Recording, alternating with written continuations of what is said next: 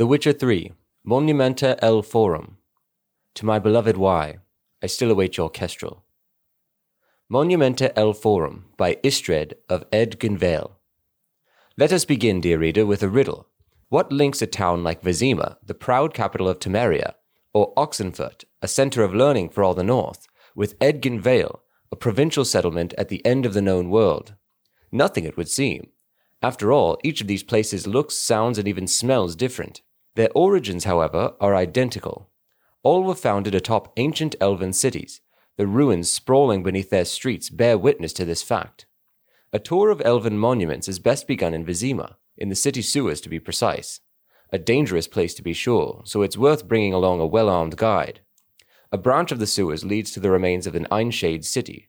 One can still admire its masterfully carved plafonds, peer into its immaculately polished marble facings, find artifacts discarded by the elder race, and hold ancient tomes that disintegrate in one's hands.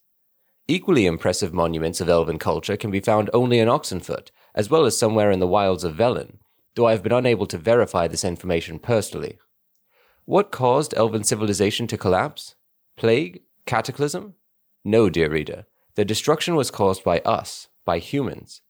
We drove the elves from their cities, and instead of occupying their marvelous palaces, we dismantled them to build our meager and crooked huts. All that remains is that which we covered in debris and sludge, and then wiped from our memories for centuries.